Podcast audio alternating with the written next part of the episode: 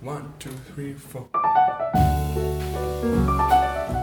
尼尔·帕特里克·哈里斯 （Neil Patrick Harris） 是一名美国戏剧和影视演员。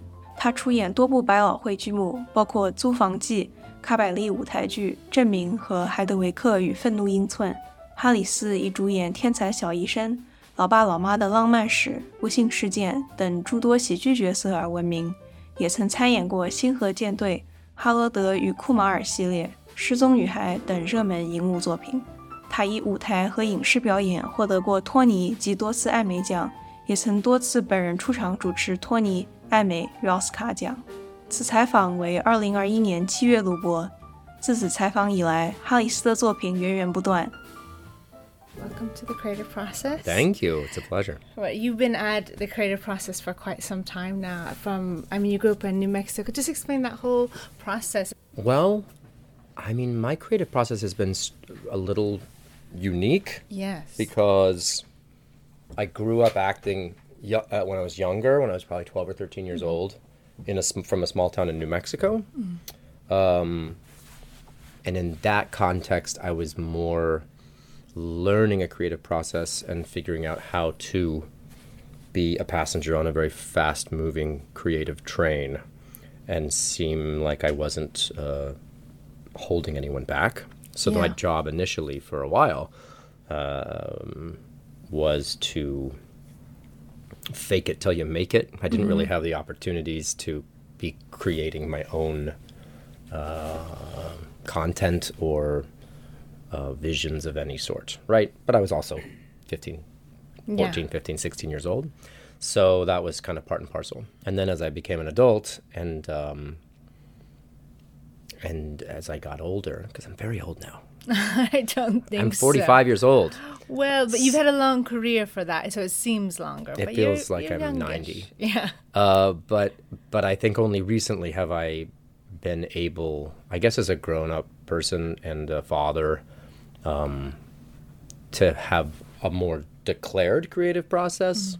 Because otherwise, as an actor, probably unique to acting. I'm thinking about all of the other people that you've interviewed, and it steers a lot towards people who took the onus to create their own uh, identity as Who an actor. uh, yeah, but as an actor, you, you're often um, you're often at the whims of other people's identity, Yeah. right? A, ca- a casting director will hire you because Sure. they want you to perform a script someone else wrote and be directed by a director that is giving you uh, uh, motivation and ideas and intention of how they want you to be. So it's a sort of backwards creative process. So it's only Yeah. sort of now that um, that I've worked enough, I suppose, and have enough under my belt that I'm able to uh, be more specific and declare my own individuality creatively Sure. without it just saying it and putting it out into the world and having nothing happen. Yeah, well, though I have to say, thinking of your roles, we were just talking about this um, before we began. Uh, you know, they've been so varied, and I think roles like Hedwig and diff- you mean they're just so varied. I do feel like you have, even if the lines are not of your creation, that there must be some improvisation. There's so many spaces for you to articulate. With you know, those are pretty challenging roles. Yeah, for sure, for sure. Um, and a lot of the roles that I've done, especially on stage, have been done by someone else before. Yes. I was Mark in the second national tour of Rent. I did um, I did Proof with Anne Heche, but it had been done before with Mary Louise Parker. I was the MC in Cabaret, but it had been done by Alan Cumming before me. Like so, there. Um so that's an, an interesting additional hurdle. Is Yeah. not just uh, creating something from scratch, but figuring out how to recreate something from scratch. And my Yeah. process is really just I'm a bit of an information whore. Can I say whore on this podcast? You can say whore. Okay. So. It's a kind of biblical term. Fucking glad I can. Oh, sorry. Can I say glad? Um, so I it is a biblical term. I uh, I like I like as much information as possible. Yeah. and I say that in reference to having someone else performed the part before. Uh, uh, I'm not. I'm not. A, I'm not the kind of actor person who wants to exist in a bubble. I'm interested in knowing, oh, great, that's a great choice. I can steal that. Or I can, I don't have to work so hard because I see where the previous actor went and that was a perfect, great place. But also, oh, I, I recognize that there might be room to grow and do different things in this space that this actor didn't necessarily uh, do. Right. So I tend to compartmentalize and do a lot of thinking uh, and approach things from a bunch of varied angles. I'm probably a weird actor. Yeah. I'm probably a unique and unique in the actor world because I don't just I'm not I don't consider myself a a, a, live wire free conduit of creativity that uh, I need other people to help me harness. right. I, I also try to think about how I can be the most effective, uh, given given the parameters of the art that I'm helping create. Right. No, I think that's so important, and you kind of hinted at. it, So I don't know. Are are you doing some writing now that we haven't? Are, are you working on some projects where you'll also be taking a directorial, or because you're, you're kind of Sure. Yeah. Well, I've I'm I'm two books into a four book uh, series. writer, yeah. Uh, called The Magic Misfits, which is interesting because that's more for a younger demographic. Like I didn't to meant I meant 12. for stage, but of course you Yeah, are a yeah. writer and you've done your No, memoir. I want to talk about I did a too. memoir as well. Yeah, Yeah. but that's an that's a weird, interesting That's an unusual memoir as well. I have to say. Yeah. the structure was Yeah. unique. Yeah, I wrote it as a choose your own adventure.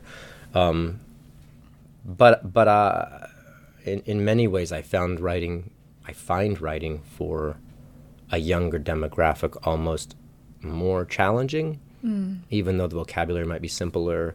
The ideas uh, uh, des- uh, deserve and are allowed to be cleaner. You're also writing for people who don't re- haven't read a lot, so you're Yes. potentially um, impacting them in a way that can have lasting effect in a way that I don't think writing the same kind of fiction as for adults might might have. Sure, no, we're imprinted on by those early books Yeah. that we read. Like, I, it's amazing how much I remember of just those books, and I, and why? Because I've read so many things since then. So it's no, it is special. Yeah. So that was fun, but again, I didn't really feel like my creative process for that was not just sit and write and write and write and write and write and turn it in. I was thinking about, okay, well, there's interesting opportunities here. I mm-hmm. can create a world as a writer. I can create characters within, Mm-hmm. but I can also create sentence structures that are long enough that they're that they're challenging, but not so long that they're daunting. I can mm-hmm. create uh, a vocabulary push that allows people to want to know and feel that they're smart because they're learning new words, but not so much so that it makes them feel like they've chosen the mm-hmm. wrong book and they need to read Yeah. something else. I can teach magic tricks, Magic, yes. which is a then becomes its own whole thing because now now they're reading, but they're also developing a skill set, which includes Mm-hmm. other things. So um, I was I kind of looked at it at writing from a more of a producerial p- position, from Mm-hmm. an educator's position. Mm. So I suppose that's more my my process. If I'm doing Hedwig and I'm an actor on stage and I'm and I never leave the stage, and it's and it's kind of overwhelming and and uh, in its breadth, rock Mm-hmm. and roll, punk rock, loud singing, you know, different gender. Mm-hmm. Uh, uh, I would process that in a lot of different ways. I'd be doing the show as authentically as I could every night.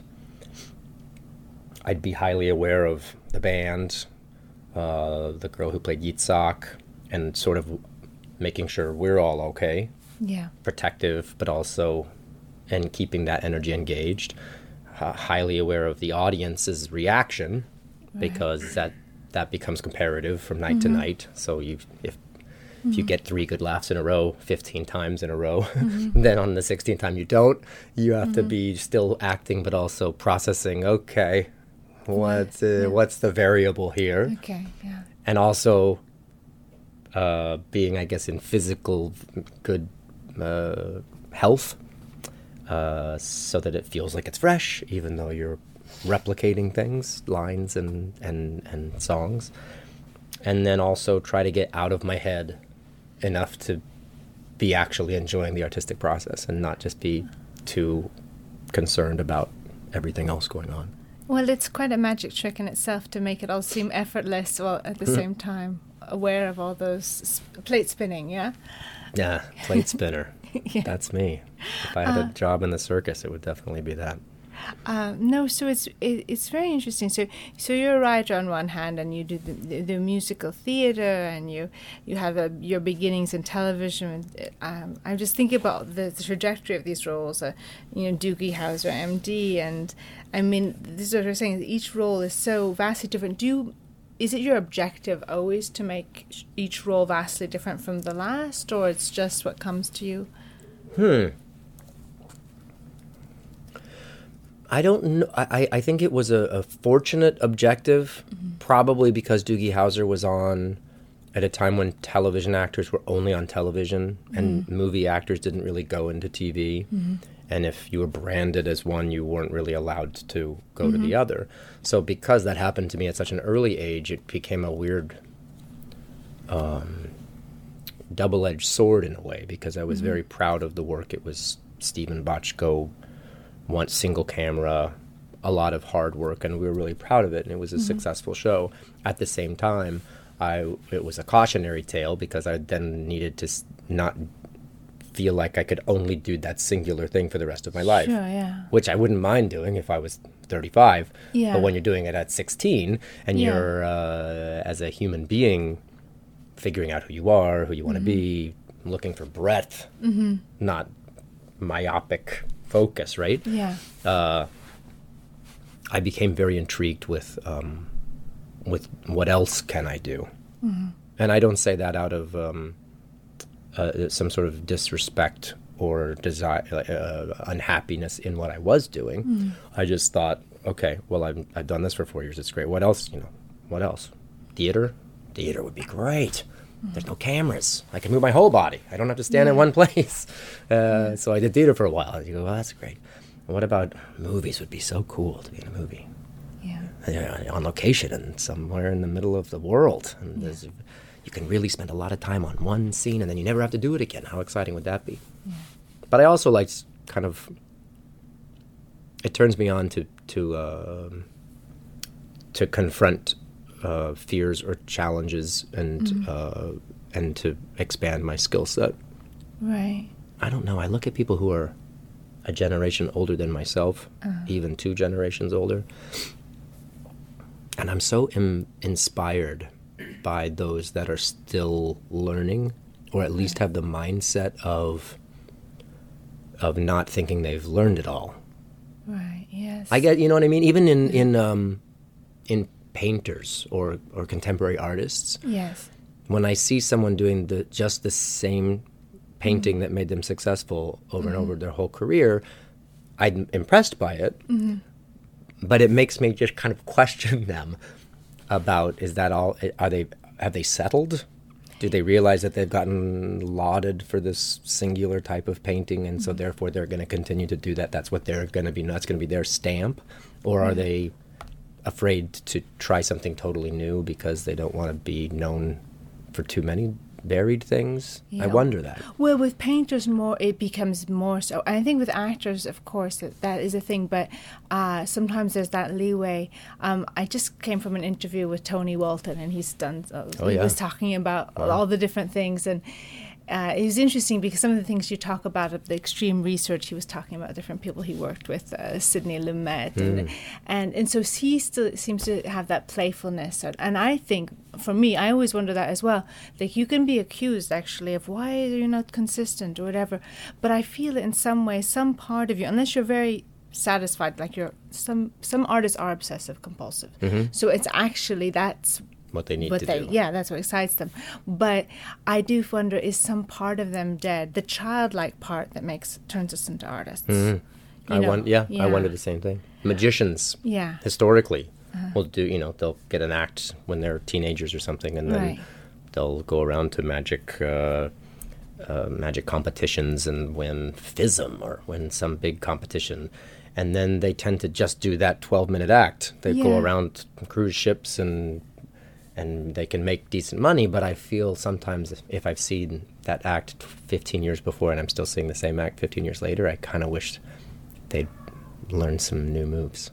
I, I, I just challenge I, themselves. Do you know what I mean? I want I want to learn more about magic. I don't know. I was I saw a bit that you did on Ellen, and I thought of you know Tommy Cooper. Do you Mm-hmm. like? No, I don't. I wonder if this is this kind of a purist school of magicians, or like he was like a comedian musician or m- magician. Mm-hmm, Magician, yeah. excuse me, my tongue. I'm tongue tied. Um, like, does that? Do you like acts like that, or? Yeah, I fit squarely in the middle. Yeah. I, I think there's two schools of magician, especially right now. There's those that Mm-hmm. um, that think of magic uh, in line with commerce. Mm-hmm. That um, we need to we need to be able to teach younger generations or people interested in magic uh, how to do magic, so that it thrives and maintains a zeitgeisty kind of uh, appreciation. Then there's people who think that if you want to be a magician, you need to dig deep to find out the secrets, that it's a learned skill, that you don't really get respect unless you have um, shown that you deserve respect. So, in the card magician world, uh, there's a lot of tricks you can do with with very little skill, Right. uh, with gimmicked cards, with uh, sequencing, but not real uh, sleight of hand dexterity.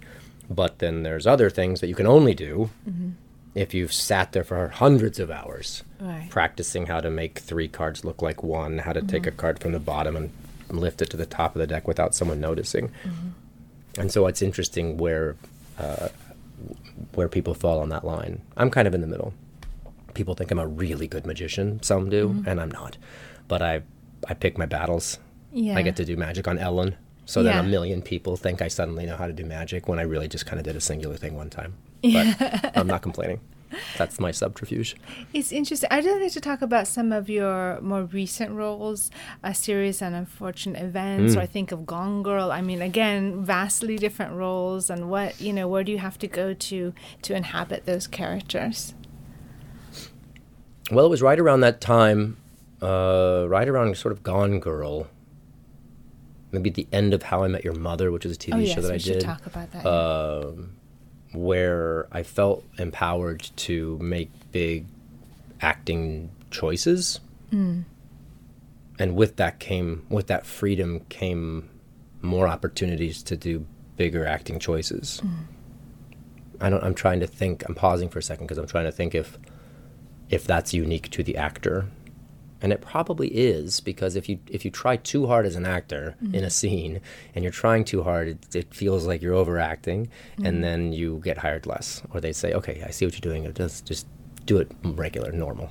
Yeah. but i've gotten to do uh, jobs that uh, that are far from normal right? Barney stinson was this character on how i met your mother Yeah. and he was very big. Granted it was a multi-camera sitcom with a laugh track and uh, and so it was supposed to be kind of heightened. But the character that I was playing had his own vocabulary. Had his he was he always wore suits. He was the life of the party. He was always drinking scotch and just uh, uh, full of adventure. And so the writers would write uh, scenarios and punchlines, assuming that I would take it and do something elevated in some way. I mean, there, was, there were already funny jokes to begin with, but then uh, I would take these softballs and try and whack them out of the park as often as I could. So I got to do that for a long time.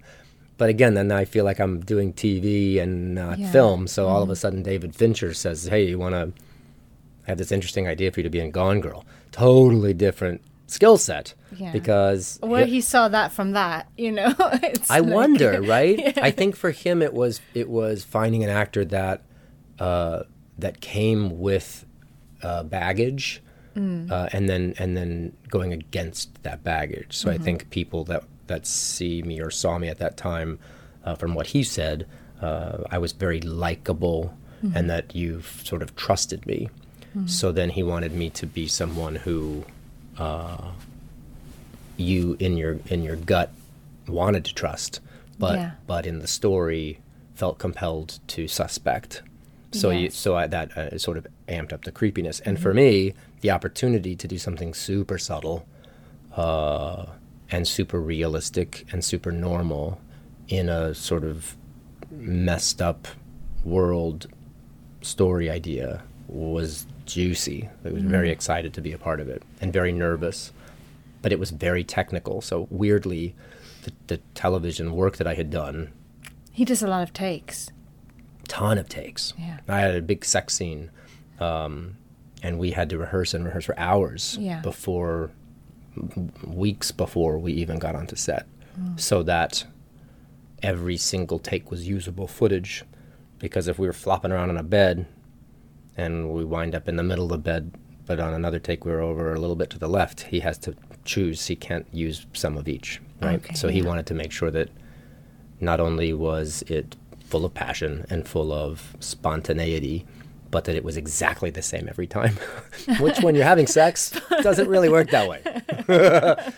but it did for us. Uh, so yeah, that was amazing. And but I was just I loved it. I I you rarely get the opportunity as an artist to do the same thing 50 times in a row. Yeah.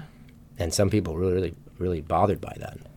Take it personally. Think, am I doing something wrong? But you, he's trying to get the best, so that's I think that's great. A perfectionist, you know. to get the best. Agreed, but Yeah. I think he uses he uses the multiple takes as a way to sort of break people down. It's Oh, not that well. if it's not that after take 2 if he loved it he'd move on. I think his process is to get the actors, the the ca- guys who are moving the camera, everyone who's doing stuff within the take to to to get over the newness of it right. and just get simpler and simpler and and so that the camera move is second nature the acting the sit down the grabbing the drink the Mm-hmm. all of that isn't uh, wrought with any kind of So it's like theater in a way. You're getting that know, yeah, comfortable on yeah. camera and Yeah. every shot that he does looks like a piece of art Yes.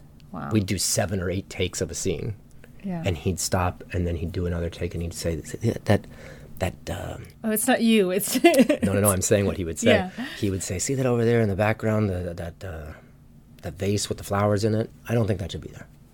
this was after eight, nine takes of the scene, Mm-hmm. and then I'd look and I, was, oh, that's so interesting that he's watching so many things at the same time. Mm-hmm. Enough to be willing to get rid of nine takes worth of good footage because he didn't like the flowers in the back. yes. But that makes him an artist, right? He's Yeah. not just he's not just churning out commercial content. He makes things that force you to think. Wow. And then you go from that. So that's quiet and subtle, creepy, Mm. and and then you're Olaf. And then, so what is how do what takes you from that headspace to the other? Or is that the step in between? There's another. There's some. Hedwig was in between those two. Hedwig, yeah. Sorry. No, it's an important step actually Yeah. because Hedwig was a was a physical transformation that Oh, I was very nervous about uh, doing because I had never done drag before. I had never walked in heels before. I'd never really sung that kind of music before. So there were a lot of um, a lot of opportunities in my mind for people to think that I was faking it and maybe not faking it very well. Um, but when you're by yourself on stage and people are paying a lot of money to see you, you got to turn it up. So thankfully, that show, Hedwig, was great, a great opportunity to turn it mm-hmm. up with no failure. I didn't have an understudy, there was no safety net, so I had to do all the shows. But Hedwig's not supposed to be a great performer. Mm-hmm. So when I was tired or mm-hmm. vocally or when m- my body hurt, that was great, The- right? I wasn't doing Oklahoma where I had to be virile Yes. and sing perfectly well with great vibrato and have everything sound great. When Hedwig was damaged and Uh-huh. not doing so great, it was almost a better show. Yeah, because dealing with all those other things with her body and yeah. Well, Hedwig's whole de- whole desire, her Mm-hmm. whole ideas about um, American existence, Mm-hmm. uh, really human existence, is that is that she is broken because of someone else's fault. Right? There was a guy named Tommy Gnosis that she's chasing around, this rock and roll star, uh, that was a boy, Uh, and and uh, when she was uh, a, keeper, like a, a nurse, mm-hmm. and they fell in love, kind of. And then he didn't choose her. And so she's convinced that if if only this would have happened mm-hmm. then i would be this right? Right. i think that that's a a common trap that a lot of people feel. Mm-hmm. If i'd have only done these things different we would not have gotten a divorce and my life would be totally perfect. Yeah. if I'd only gotten on that subway, and then I would have gotten to the thing on time, and I wouldn't have lost the reservation, and therefore the business meeting would have gone great. You know, there's a lot of what ifs, Yeah. and so that was Hedwig's whole journey is is uh, feeling incomplete, and uh, that was physicalized with uh, with sort of gender reassignment and everything. But it forced me as as Neil to be really out of my element, and uh, and the freedom to fail, which is a tricky thing to do when you're trying to succeed. Yes. you know, when you have the freedom to fail and you're supposed to take ownership of it in order to succeed, it's Yeah. kind of a, a twisted uh, line of thinking. But in doing so, uh, I'd, I'd never strutted around uh, with more confidence because I didn't need to be so perfect. All kinds of amazing stuff. And he was doing a Netflix show uh, based on the series of unfortunate events books, and I'm playing, and he wants me to play Count Olaf, who I look nothing like.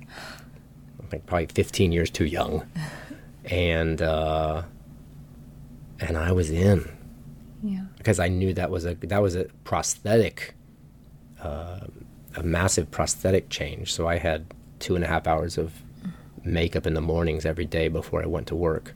So if it was a 7 a.m. call or something, I was there at 4:30 to get all this stuff on, glue all over my face, fake nose, fake teeth, fake forehead, airbrush spraying, and that was just before the day started. Mm-hmm. And then it was just sort of Grand Guignol, mm-hmm. big operatic, uh, angry performing, gross scenery chewing, but in a show that sort of allows that, and a character that is supposed to be that. So in a weird way, I've gotten lucky because when you're playing Count Olaf and you're supposed to be a super asshole and think you're incredibly gifted and very very handsome, then uh, you can just kind of go for broke. So I've been lucky. I keep doing these gigs where I get to. I get to be really overacting and learn get rewarded and get it. rewarded for it. Exactly. Creative Process founder Mia Funk was fortunate enough to sit down with Neil Patrick Harris, and his interview is is fascinating, very meaningful for me on a on a personal note because Neil was really I think he was the first openly gay person I ever saw on television. And I remember being in high school and having very few gay role models. I, I didn't really know anyone who was gay, and I, I grew up in a small town. And there I was, and I remember seeing this person on my screen who just captivated me and showed me that there was room for my voice at the table. So, Neil, I thank you, and I'm very excited for folks to, to listen to this interview. Brings me back to your memoir, Choose Your Own Adventure. It hasn't been lucky when you've been making these choices. Sure. And then what is it like then, the, the process of going to, to writing? Do you, but you find that fun. You find it not an isolating experience. No, I find it isolating and no fun actually. Oh, but I think it's. I think it's a rewarding challenge, right? What did you learn about yourself in the writing of your memoir? uh, Even though, albeit it's a, a, a strangely structured memoir. I learned how much I how many weird little chapters I've had in my life and how many I've I have forgotten. I don't retain a lot of stuff, so I had to sit with someone for a long time and literally go year by year and sometimes and think, "Oh right, oh my gosh, right, I did that. I was nominated for a Golden Globe Award in 19 what 87." That seems crazy. Wow. I was like at a a table with time. Tom Cruise and Nicole Kidman. That seems like ages ago. Um, so I guess I learned a bit about myself. Um, no, I, I- probably will. Writing's probably not going to be something I end up doing. I'll probably direct a bit more All right, yeah.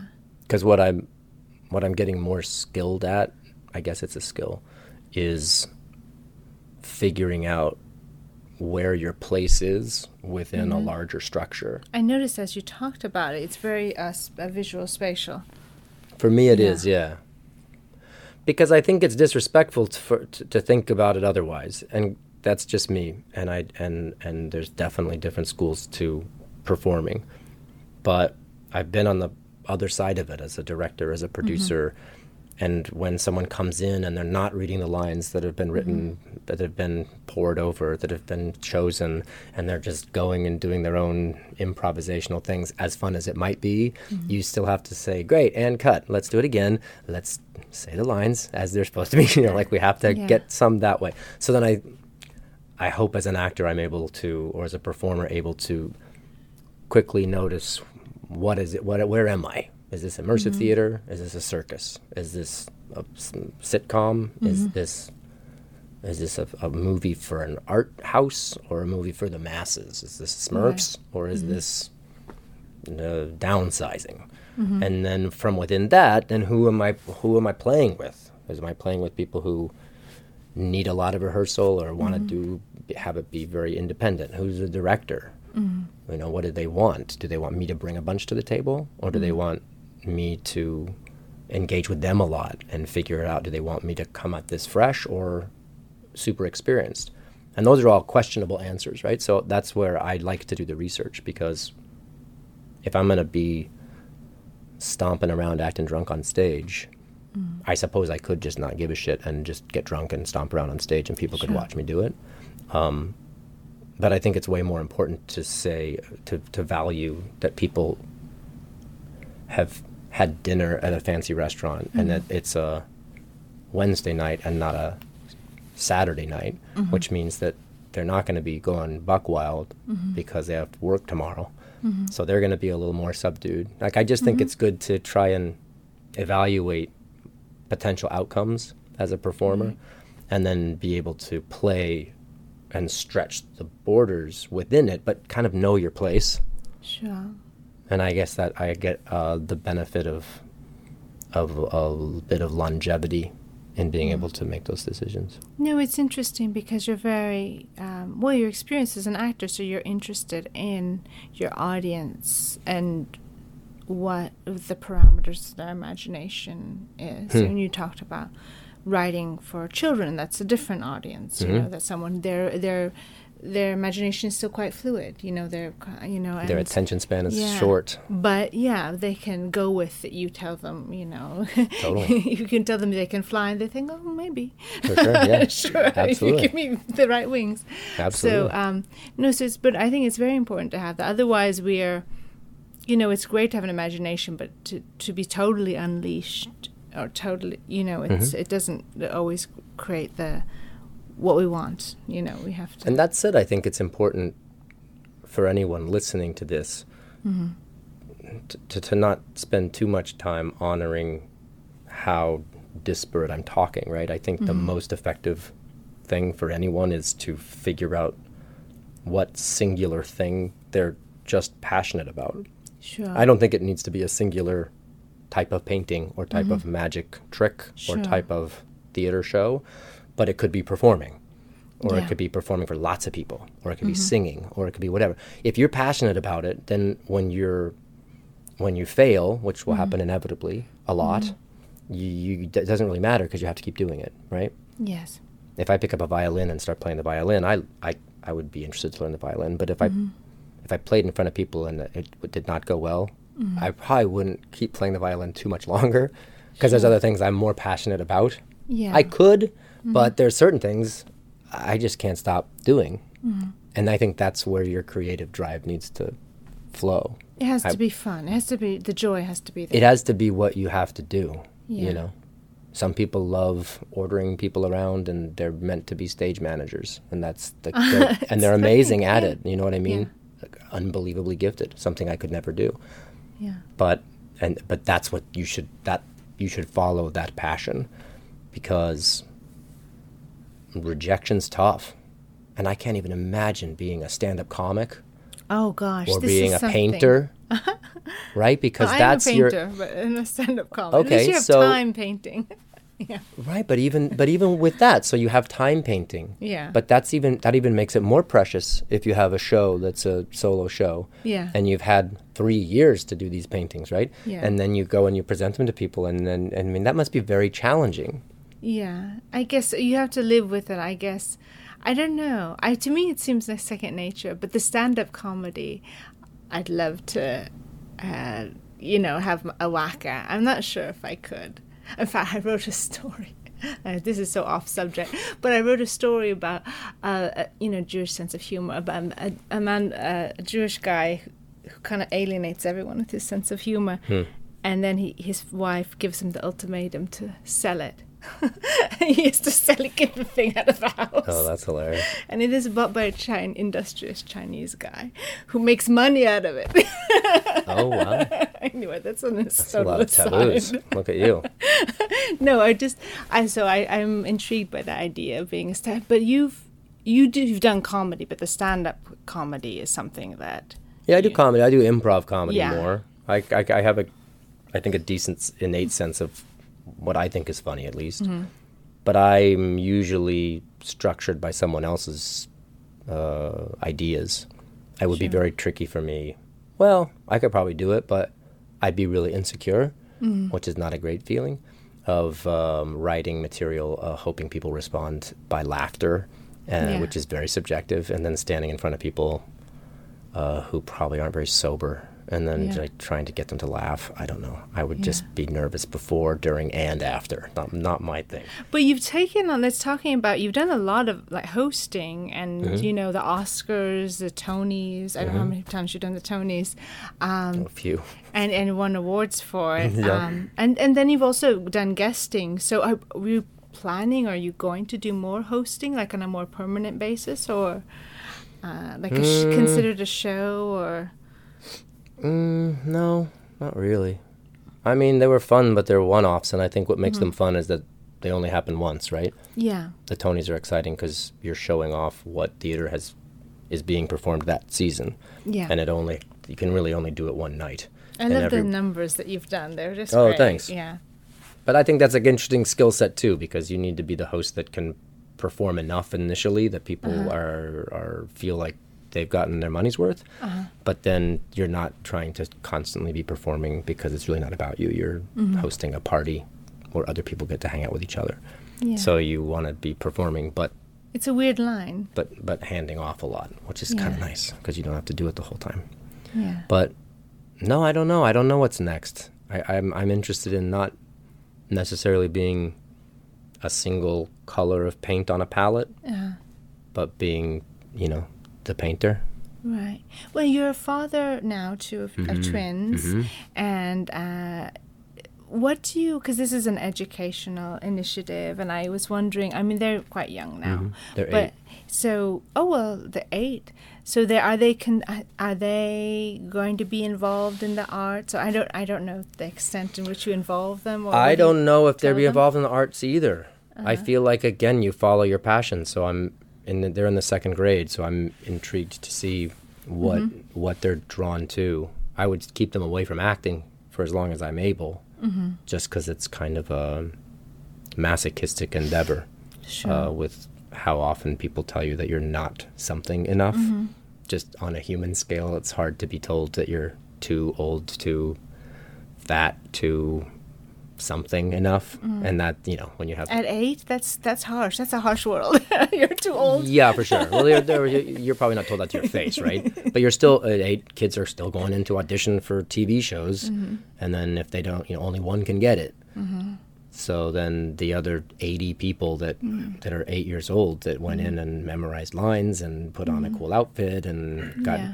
A pep talk from their parents and then they go in and don't get it. It's that's a hard one to process. So I will I will hope that they can avoid that process um, for as long as they can. But no, I think being a parent's awesome. It's, it, it, it, if anything, it makes me feel uh, like uh, like I'm required to be committed to my decisions and uh, have reason behind my actions, but willing to be totally, completely wrong and Sure. uh, relent and uh, give in.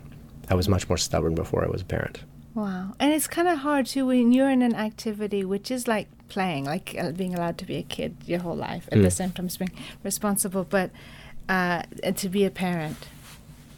To be Yeah, like, it's- responsible. You're looking to me for advice. No, it's very. It's a very. Yeah, I talked about that with my husband just uh, just a couple days ago, because I said that's so. strange because our job right now, even as a as a performance, is performing knowledge that we know what we're talking about.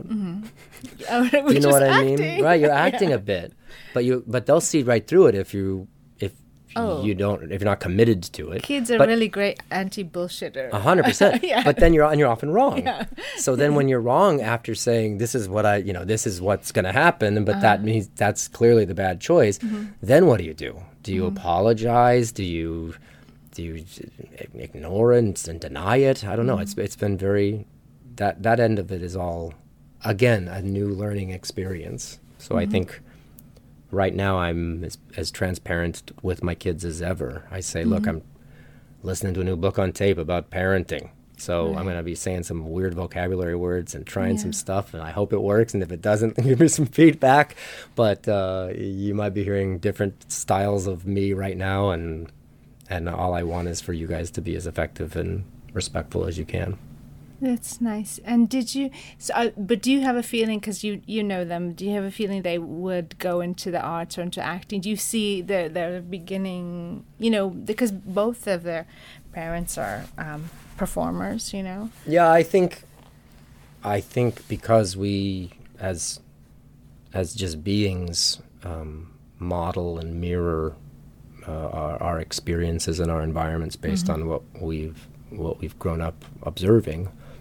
Um, that because David and I are both extroverts and have performed a lot and perform a lot just in, even when we're not getting paid for it, uh, that's what they watch and that's what they see. So Yeah. they're they're they're hyper theatrical in their own ways, but um, that's certainly not all we do. Yeah. And you've come to interview me here in Harlem, New York, of all places. Uh, that's not where either one of us were born. I was going to ask But- you. I know you also keep a place in the Hamptons, and Yeah, yeah. Do you want to impart the, you know, the smaller town experience to them? And Yeah. Well, I want to impart experience to them. Living in Southern California as temperate and um, and lovely and as it is, uh, you you're in this weird little bubble world where you're having to create your own uh, day, your own itinerary all the time. You go uh-huh. get into your car and you drive to your place, and you get out of your place and you go meet with people. You have lunch, mm-hmm. and then you get out, and you have to get back in your car, in your little bubble car, and you listen to your music or po- podcasts or whatever, mm-hmm. and then you go to your next place, and sometimes it, it just feels like these all these little bubble people are just maybe intersecting, but you're not really mm-hmm. sure. And with that, for me, came pressure because then I thought we haven't been downtown in three years.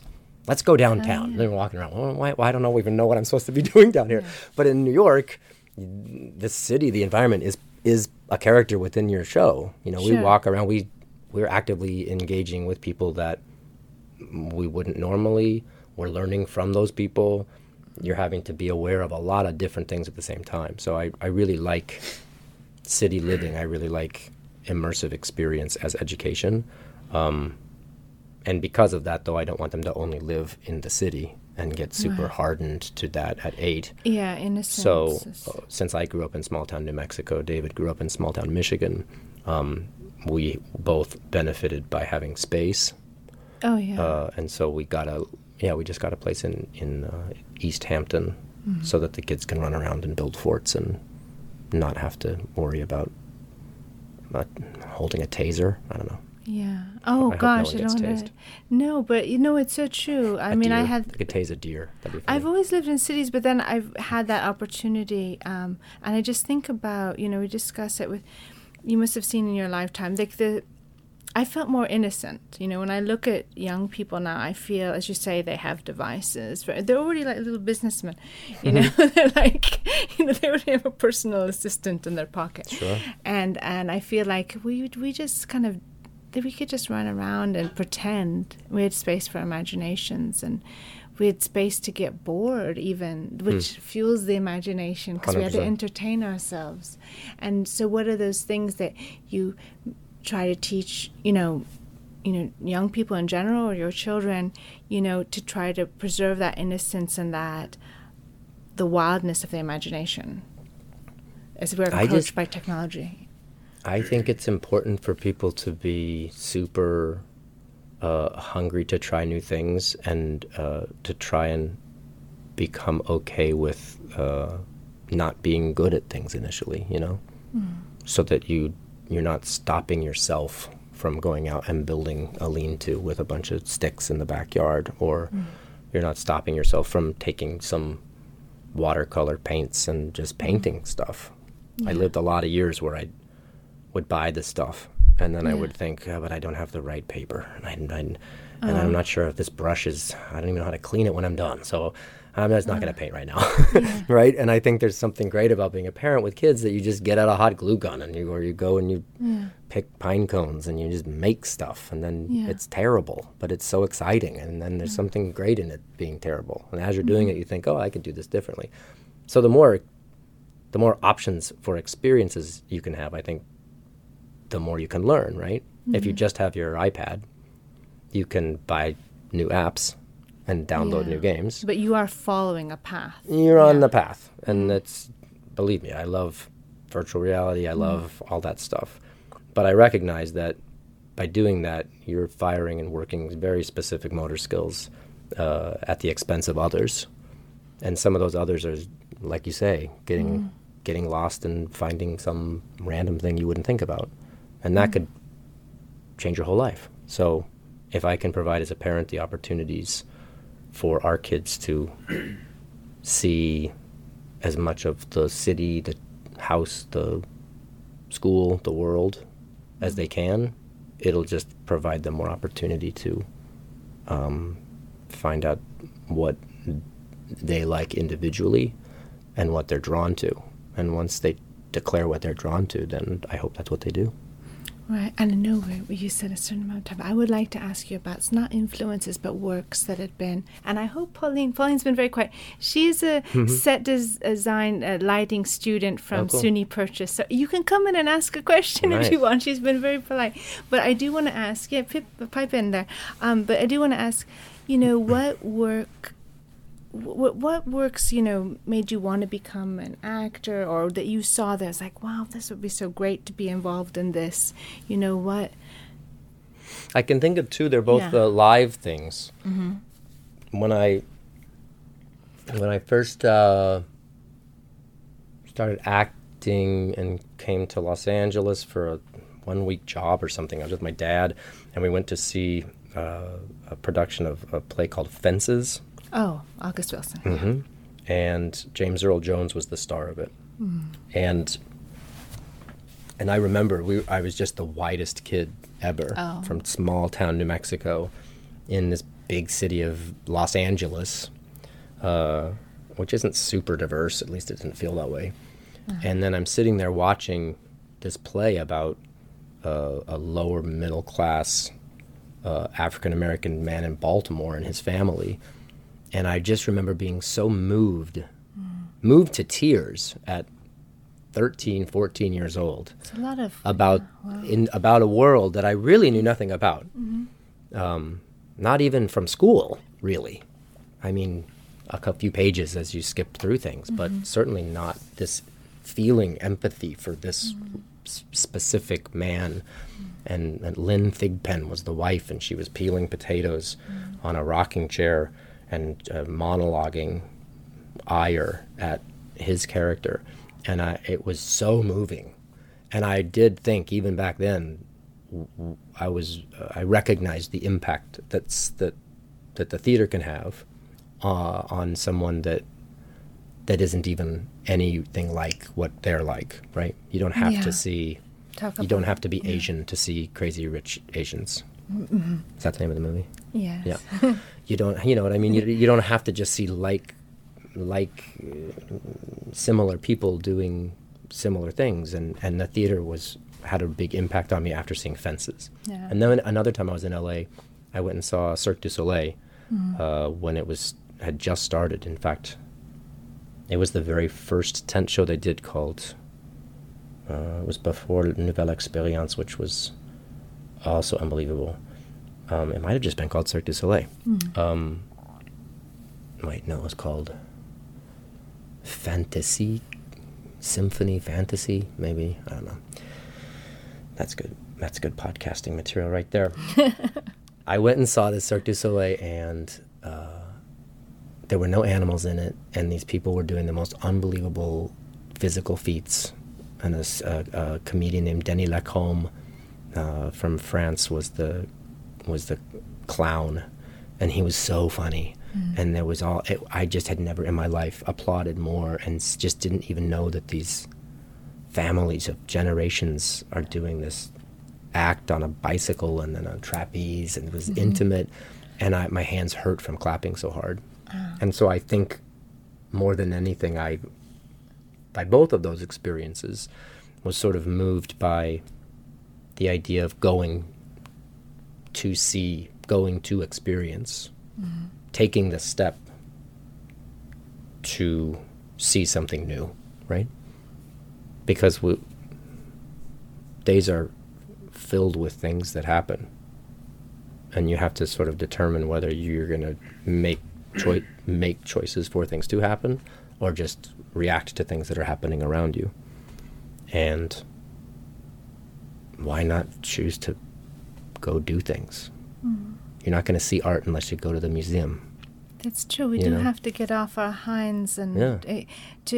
But that's what makes it memorable. I think it's that physical, being in the physical space. I mean, I love film too, and I love these solitary things. 100%, but there's a different experience b- about going to an art film to see a movie that you really want to see, and watching Yeah. the same movie on an airplane screen because Sure. you're flying with the to earbuds Tampa. in, yeah, right? exactly. Still is a good movie. but yeah, But there's a there's difference between looking Mm-hmm. at art on your unbelievable 4K screen Mm-hmm. and and going and going up the escalator and actually seeing the actual piece of art. It's a Mm-hmm. Different think- experience. oh, it's very Your eyes are different. Mm-hmm. seeing the same thing, but the experience of going, being willing to go do it, yeah. makes it ten times more important to me.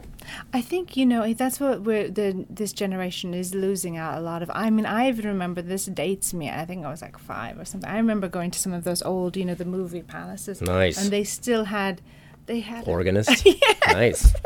That's Sorry. fantastic. Oh, they still have a few of those. exciting. Yeah. Yeah? they yeah, and they bring around. They still have some in Paris. I live in Paris. She lives in Paris sometimes, um, and where they bring around the concessions with Yeah. the. They show you to your seat. So even you know, cinema can can be like that. I still remember it, but uh, theater yeah. that way too. I mean, Yeah. Well, of there's course, some theater, yeah. but not really, of course, because now in New York, people are wearing shorts and T-shirts to see big Broadway shows, which in my soul hurts. I appreciate that they're paying the money and that they're actually that they're experiencing it. But, I they- think you experience a theater piece differently if you've if you've made a night of it, if you've gotten dressed up and you're respecting it by going. I don't think you have to be in a proper suit and tie or a fancy dress or something, but you know, if you're watching your uncle at a at a potluck lunch doing a, a magic trick, yeah. you're not as in, invested as if you've gotten dressed up and are going to the magic castle and you know you've paid your entrance fee and you're sitting in a chair. Like, your Your attention you're is a- different. Your Yep. posture is different. hundred yeah. percent. So that would be that would be my advice to the youngsters.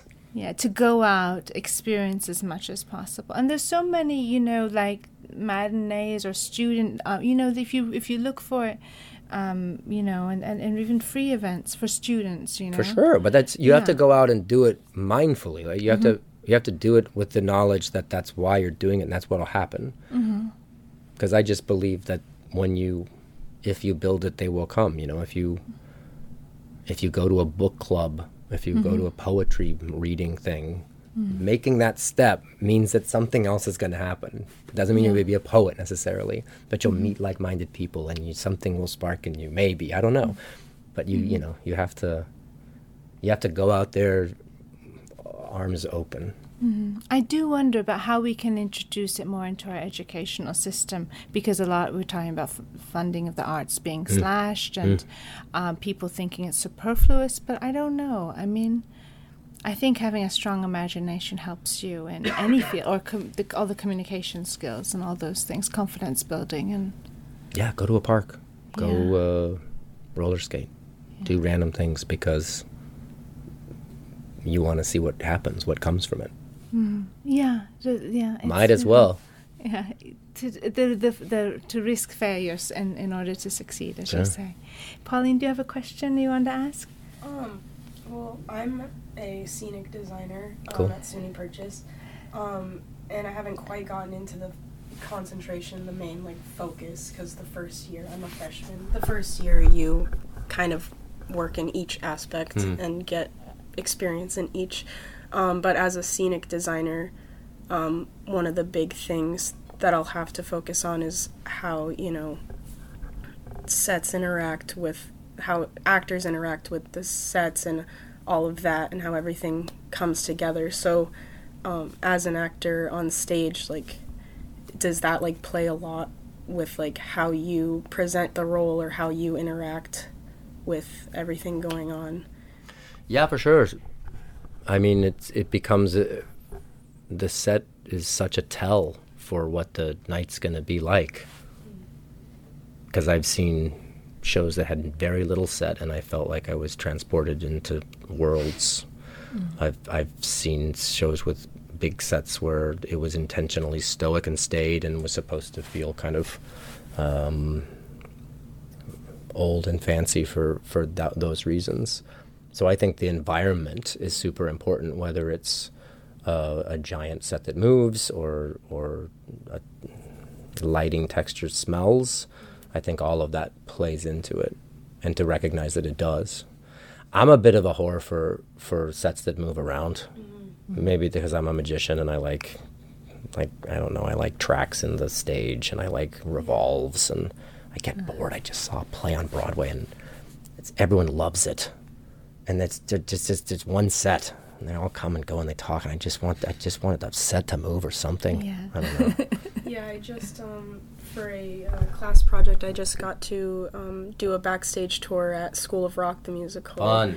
Um, and they have things flying on and off stage and coming down in the fly like constantly. The whole set's always moving, and it's so interesting to see how that all works and how it the characters interact with the pieces when they're moving or how they move certain things off stage while like the sets are also moving around them and just it is so much cooler when there's like movement going on with the sets rather than it just being like a stationary single thing so i think that's like really cool Yeah, it also feels like it feels like that is a whole other level, right? If you see School of Rock, it's great, but then you have to also think, I, I wonder what's even happening backstage. How do these sets move around? And then when you see it, it's even more mind blowing. Wow, they had to plot that out, rehearse it, tech it, fix it, and then do it at night after night with nothing going wrong.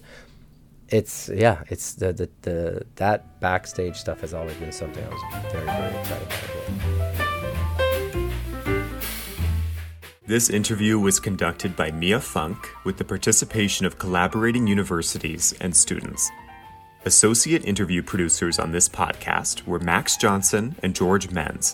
Digital media coordinator is Yu Young Lee. Wintertime was composed by Nicholas Anadolis and performed by the Athenian Trio.